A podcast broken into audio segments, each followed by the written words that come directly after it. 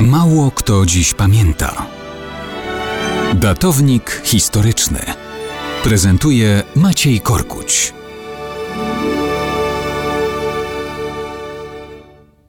Mało kto dziś pamięta, że 23 stycznia 1765 roku na ślubnym kobiercu w pałacu Schönbrunn stanął król rzymski, późniejszy cesarz Józef II z rodu Habsburgów i Maria Józefa Antonina z rodu Wittelsbachów.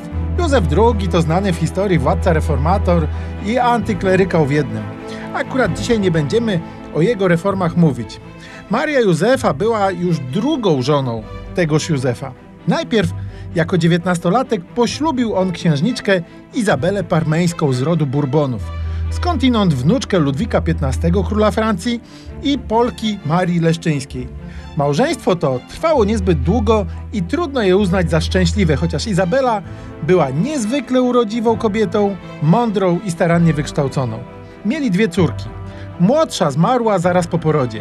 Starsza w wieku 8 lat nabawiła się zapalenia płuc i także zmarła jako dziecko. Ale matka tego już nie oglądała.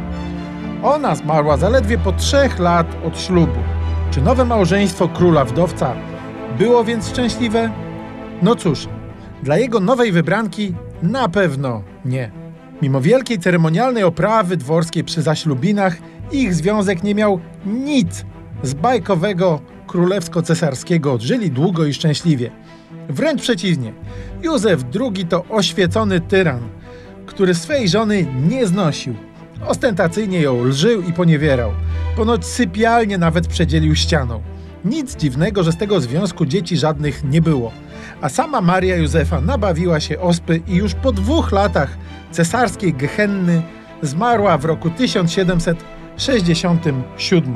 Plotki i legendy krążyły wokół niej nawet po śmierci. Przez to, że trumny nie wystawiono na widok publiczny, opowiadano, że tak naprawdę żyje gdzieś nadal zamknięta w jakimś klasztorze. Józef II po raz trzeci się już nie ożenił. Może to i lepiej.